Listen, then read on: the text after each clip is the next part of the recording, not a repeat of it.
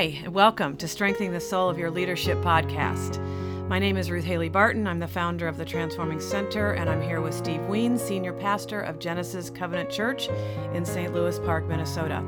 He's also a Transforming Community alumni, which means that he and I have been in relationship for a long time.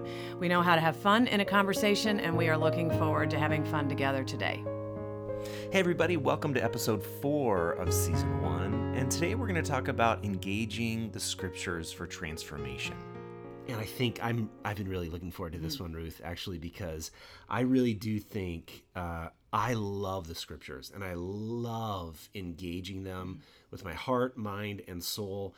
But I also think there's this trap mm-hmm. that pastors fall into. And the trap is we only engage the scriptures, even in a vibrant way, for what we're going to give away to others and and we lose something so um, what happens to our souls when we only engage the scriptures for other people as mm-hmm. pastors ministry leaders yeah well, what happens is that the relational dynamic, the potential for the deepening of intimacy with God through scriptures begins to go away.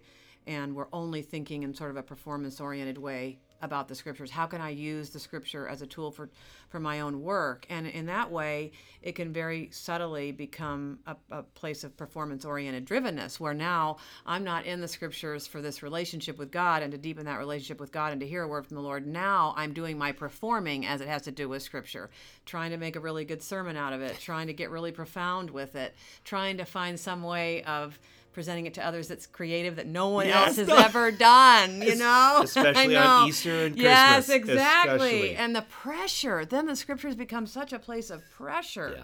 For us, rather than a place of encounter, that's actually the word I love to use mm. as it has to relate to Scripture. Is uh, where the Scriptures cease to become a place of encounter, and they become a place where we're seeking to achieve our own goals, and oftentimes it's very utilitarian um, and, and it's not that the goals are bad. I mean, it's not bad to want to preach a really good sermon. It's not bad to want to figure out what you believe about something by studying the scriptures.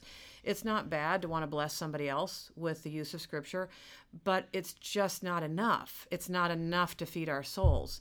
Uh, we need the encounter with God that is about the relationship for the scriptures to be a place of transformation and, and actually restoration and renewal.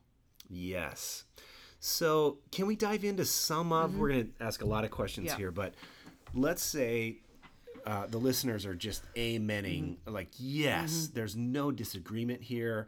Absolutely, yeah. that is what I need. Mm-hmm. My problem is every time I open them, it becomes three points. Yes. Oh, yeah. and, yeah. and and I I simply don't know mm-hmm. how to put it down, and you know I I don't I have forgotten how to encounter God. Yeah. In the scriptures for my own mm-hmm. soul. Yeah. Uh, what would you say to me if I'm saying mm-hmm. that to you? Uh, in theory, like right. I'm not actually saying yes, that to yeah. you. I'm saying yes, of course not, of course not, because you're so far beyond it all, Steve. I know this, and you know I'm just telling our listeners that of course, of course. you've got it all no. nailed down.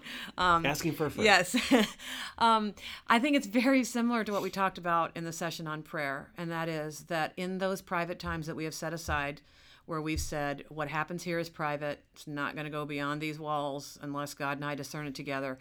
That then we bring our engagement with Scripture into that private place too. And it becomes part of that private thing that we do.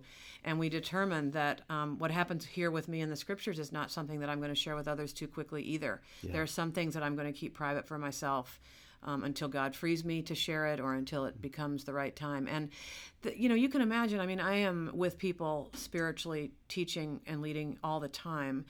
And it would be a, as much of a temptation for me as anyone. But I that that very early time of stepping out and having two years that were so private, and knowing that I wouldn't have encountered God the way that I did if I hadn't kept it private and made it private, that's become almost a natural place for me now that in my own in my own intimate times with God, very rarely does anything from there come out very quickly to other people. It's just almost walled off. Yeah. Um, there are things that I'm reading that no one knows that I'm reading. There are thing, questions that I'm asking and exploring that no one knows that I'm asking and exploring.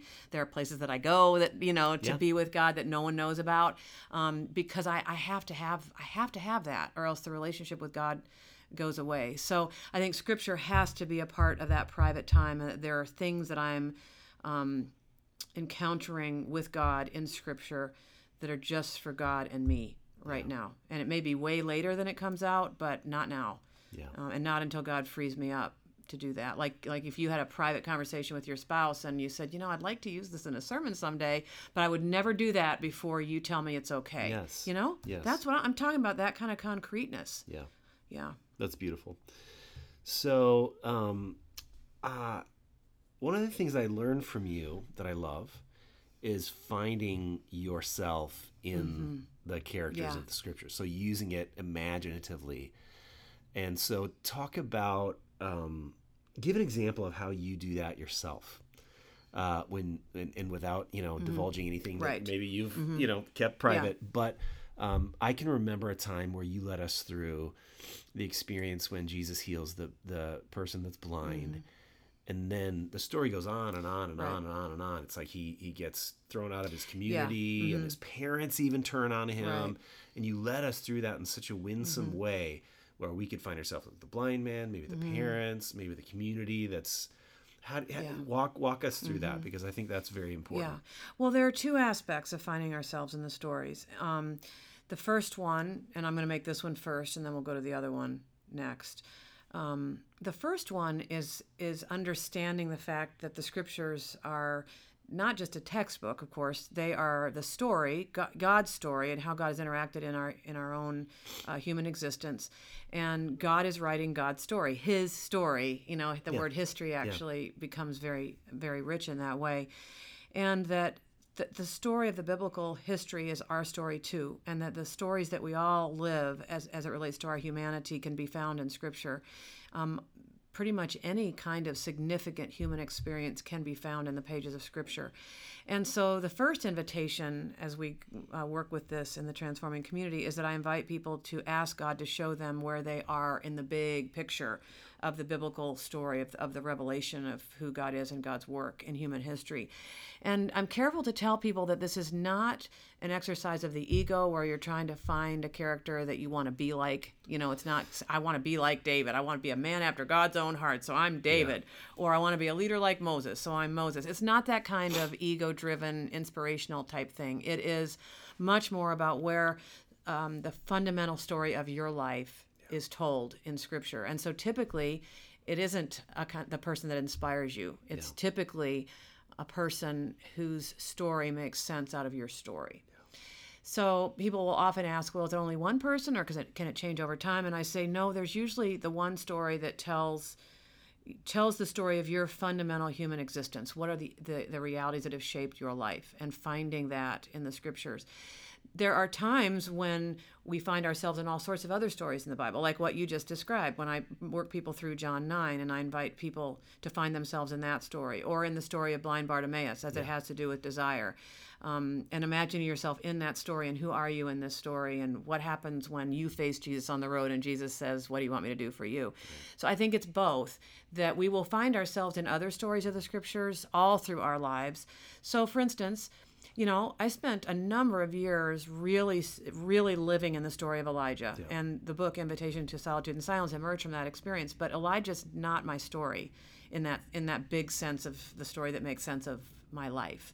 Um, I've spent many years in the life of Moses, and the book, you know, "Strengthening the Soul of Your Leadership" emerged from that. But if you were to ask me where I find myself in the biblical story, it wouldn't be Moses, because um, there's a part of my life that gets, you know, described there but not sort of the fundamental, essential, life shaping aspects of my life.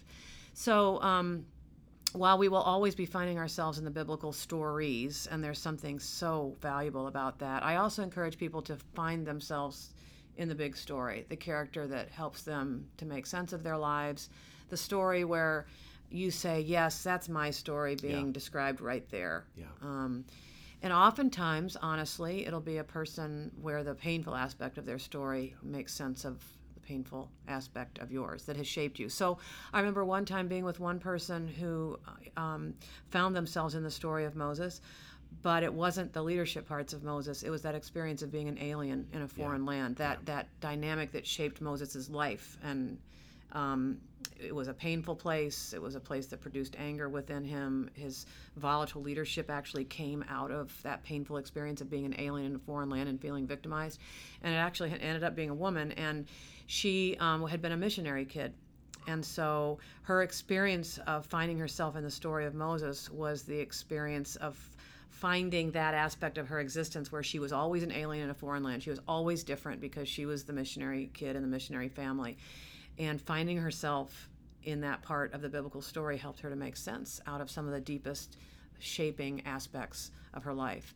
And so even though it's tender and fragile and we just we just went through this particular retreat in the community that's going right now and it, that's another place in the whole process where people are very surprised at the tender place that it takes them to because it it will it, it touches those very early experiences that that shape who we are now. And it's an amazing thing to find it in scripture and to realize that your story is also being told there. Um, but then also to hear god name you. You know i talk about the fact that we all have the name that our parents gave us Yeah. but there's a name that god gives us a very intimate name that um, only god knows. And when god speaks that to us and tells us that that's who we are it, there's something about being known like that Oh. that is so satisfying and it's it's unnerving Yeah. um, because maybe we have actually shoved that aspect of our existence aside and didn't want to look at it. And now Yeah. here it is, you know, and God is talking to us about it, you know. Well, even as you're saying that, just all these emotions are coming up for me. I remember this, so I'm going to contrast two experiences. Mm-hmm. One, I was with a bunch of men, and it was like, discover your name. Mm-hmm. And so, and it was well intended. Yes. Were you beating your chest too? Really, basically. But, you know, everyone came up with Yeah. Braveheart and Aragorn and Yeah. all these classic Yeah. Mm-hmm. mythic names that we all want to be. You know, we all want to be. Um, nothing wrong with that desire. No, not at all. Nothing wrong. But I also remember the time where I really do feel like I got named Mm-hmm. by God, and it was very different. It was completely. It was very tender. Yes. I didn't like it even at first. You know, it was very surprising. So um, we're, we're we're we're back to control. Yeah. And so for someone who would listen to this and say, "Oh, I desperately want that. Mm-hmm. I want to find my character, mm-hmm. My But place in my the story. My place in the story. Mm-hmm. I don't want to control it. I don't want to. How would I go about doing that? Yeah, and this is a hard one because um, leaders are, by definition, people who want to make it happen. Yep. And this is one of the places where leaders work the hardest and get the most frustrated when they can't make this one happen. Yeah. Because it's not about rifling through your Bible trying to find the person that you want to be like, you know? uh, it's not at all. It's more of being open and saying, God, I'm open to you showing me where I am in the story, and then letting that happen at God's initiative and in God's way and in God's time, by the way. Yes, yes. So sometimes we're just not ready.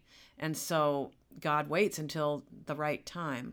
So it's more about being open. There's not really much more that we can do than to be open and to pray that God will uh, show us our place in the story uh, when it's when it's the right time and in the right way. Sometimes it comes really quickly, all in a whoosh, you know, Yeah. and I, that's the way it happened for me the first time I was guided through this experience. Um, as the person was describing it, I knew who it was. Wow. Wow. And it was um it was kind of amazing to have it ha- and I've known many other people for whom it happened sort of in a moment like a whoosh. Yeah. And then there's other people for whom it takes some time and th- God only knows why why it had to take a little bit longer. Okay. There's no way to force this one. Yeah. And I think so. Patience, trust again. Mm-hmm. That's right. We're, we're back to trust. Right. Mm-hmm. We're back to releasing control.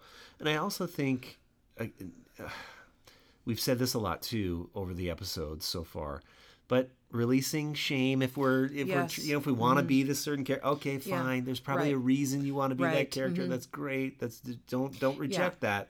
But allow that to go deeper. Yeah. The layer of the onion. Yes. Allow that to go and deeper. of course there there's nothing bad at all about seeing people in scripture that you that inspire you to be Yeah. the person that god wants you to be because I, I mean i continue i'm very moved by the story of elijah Yeah. very moved by the person of moses and how he endured through 50 years of really hard leadership experience i want to be like moses in significant ways i pray that god will do that in my heart and in my life but it, his story doesn't tell the fundamental story of my life Yeah. you know Okay. Yes. So so encounter is a big word for you when it comes to the scriptures and the phrase that I remember from you over and over again is encountering the scriptures for transformation rather than information. Uh, I remember this, you know, going through the the love letter versus the newspaper. Mm-hmm. Yeah. Talk more about that as it relates to encountering God in the scriptures.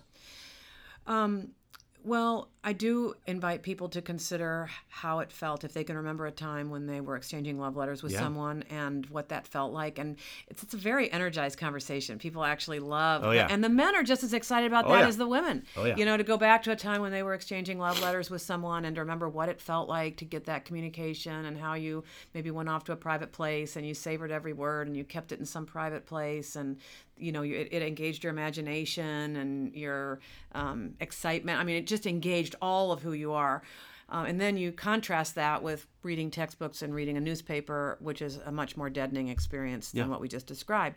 And then just wondering and asking people to consider what is your relationship with scripture like? Is it more like engaging a love letter or is it more like a textbook or a newspaper? And of course the sobering you know realization is that many of us engage scripture more like a textbook or a newspaper than we do like a love letter. And the question is, how do we come back to a place of engaging the love letter? Because a love letter is all about the relationship. It's Yeah. not about facts and information. It's about, you know, relationship and a developing relationship and getting to know a person and engaging all of your senses with with that person um, heart soul mind strength all of it imagination curiosity wonderment um, and so the, the challenge with scripture, especially for people who are in pastoral leadership who open the scriptures to other people for their betterment, the challenge is how do I create a space where I'm engaging scripture just for myself, just for the relationship between me and God?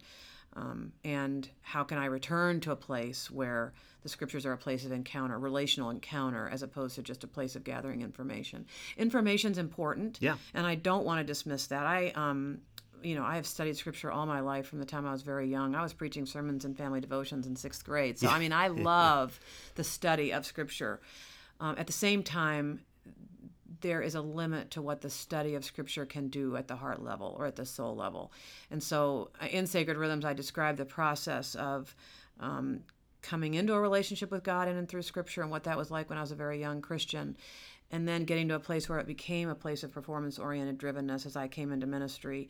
And then actually giving up on the scriptures for a while. That was where my own spiritual director said, just stop it. Yeah. You know, so I was still using scripture for ministry, but in my own private devotion, I wasn't Yeah. using it anymore Um, because I was trying to find those ways of being more receptive. And so solitude and silence were beautiful because I let go of all of my hard work in scripture too. Yeah.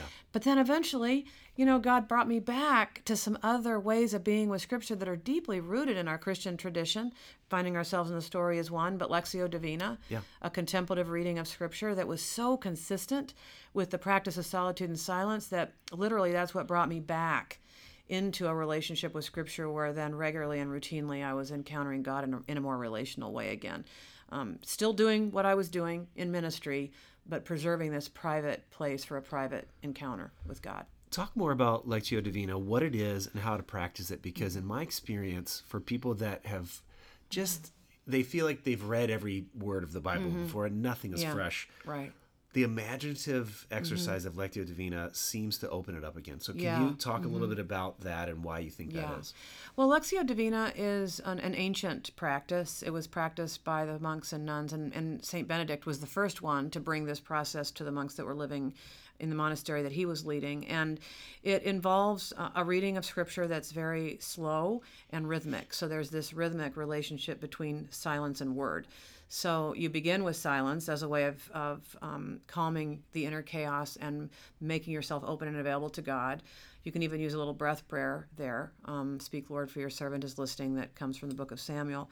And then there are four moves in the process that, again, rhythmically silence and words. So after that opening silence, then if it's, it, you, you can either do this with your own reading or you can have someone reading it out loud, which actually is most people's preference to have Lectio Divina done um, in, in an oral tradition. yeah. Yeah.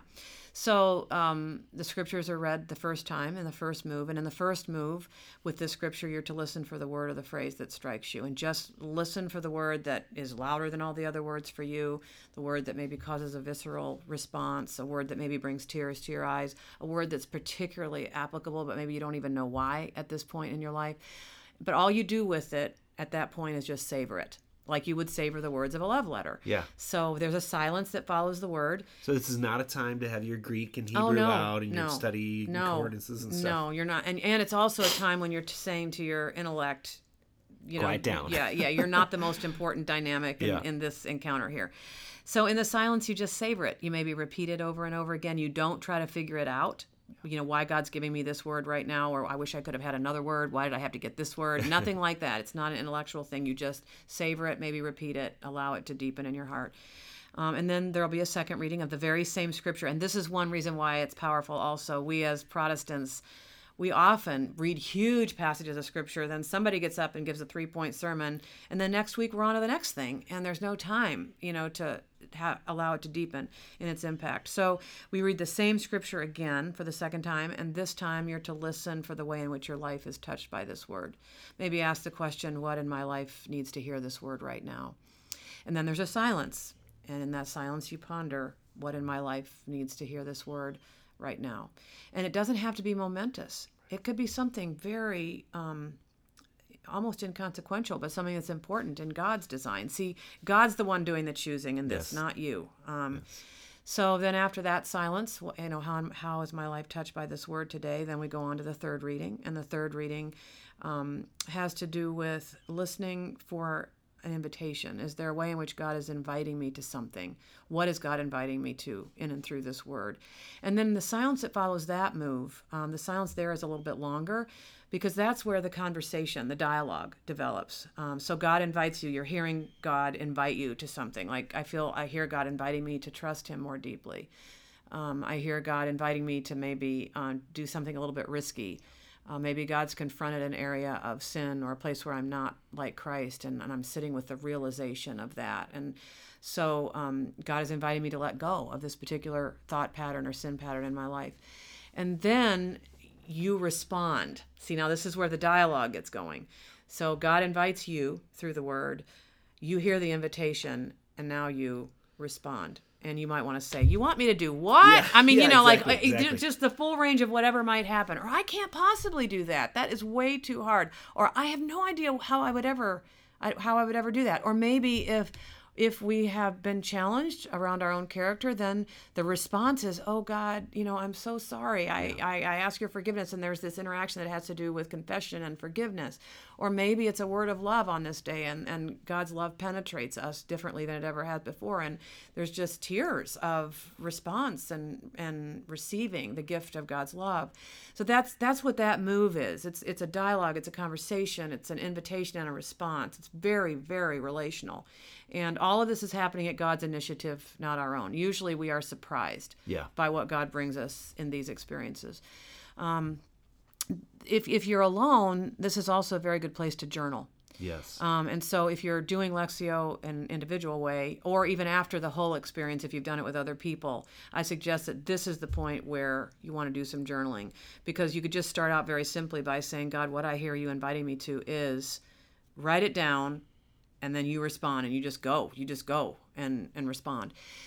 And then eventually there will be a fourth reading of the scriptures. And in this reading, the invitation is just to rest in God and to realize that whatever most needs to be done in our life, whatever God is calling me to, is God's to do. And we trust in the one who has called us that he will be faithful.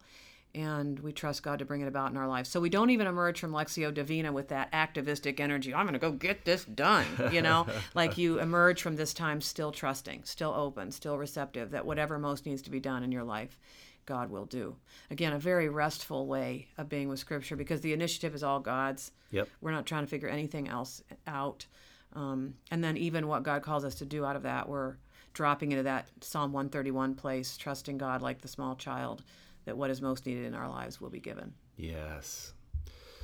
and that's an encounter, isn't it? I Oh, mean, see, time. that's an encounter. That's conversation. Yep. That's being impacted by love. That's not learning something new about on this day. What I really enjoy, the response part can be whatever your honest response is. Yes. I love that. Could be absolutely 100% Yeah. I'm in. That, that's my heart. Yeah. Could be, oh my gosh, are know, you kidding I me? No way. There's Yeah. no possibility. I Right. Mm-hmm. can't see that.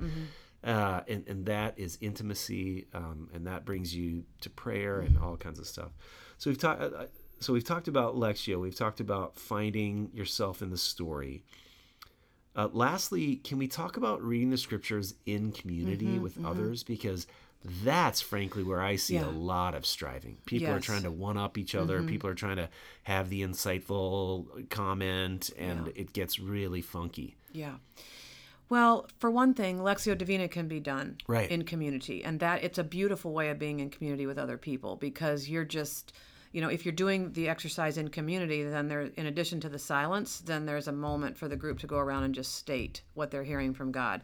So you state just the word or the phrase that God has given to you. You state simply how you feel invited by this word or what in your life is touched by this word and there's no discussion see it's so fabulous i don't know about you but i get so tired Oh. of these spiritual oh. conversations we all try to have so the idea that i could just say what i'm hearing from god and you're just going to receive that you're going to give me your eye contact you're going to give me your good body language but you know we're not No going to get into a commentary or a discussion or you telling me what you think i ought to do with that wow i mean it's it's so intimate in community to Yeah. have this experience in community. So I, I do want to make the point that that this can be a communal exercise that is very intimate at the level of spiritual companioning. Yes. The other practice with scripture that we can do in community in particular, it's wonderful, private too, but it's meant more as a communal thing, is the practice of using a common lectionary. And what we mean by that is a common reading schedule, and most of us use the Revised Common Lectionary that's been affirmed by the church broadly for a long, long time. And what that means is that we are following a, a schedule of readings that move us through the cycle of the church year Yeah. and move us through the life of Christ in a periodic way, get us through the Psalms, get us through the epistles. And we're reading um, these great scriptures of our faith. But if we're doing it in community, that means all of us are being shaped by the very same scriptures. And rather than it all being about what the preacher is preaching, we're all following the lectionary. We're all hearing God speak to us out of the lectionary. And then when we do gather, there can be preaching out of that lectionary passage, but there's been space for God to work with us as individuals, which is is really wonderful. Then we're all bringing something, you know, to that table. The other thing um, is that we can use scripture this way in a leadership environment. And so, one of my favorite stories to tell is um, very early in our lives in the transforming community. We've always do, done fixed hour prayer.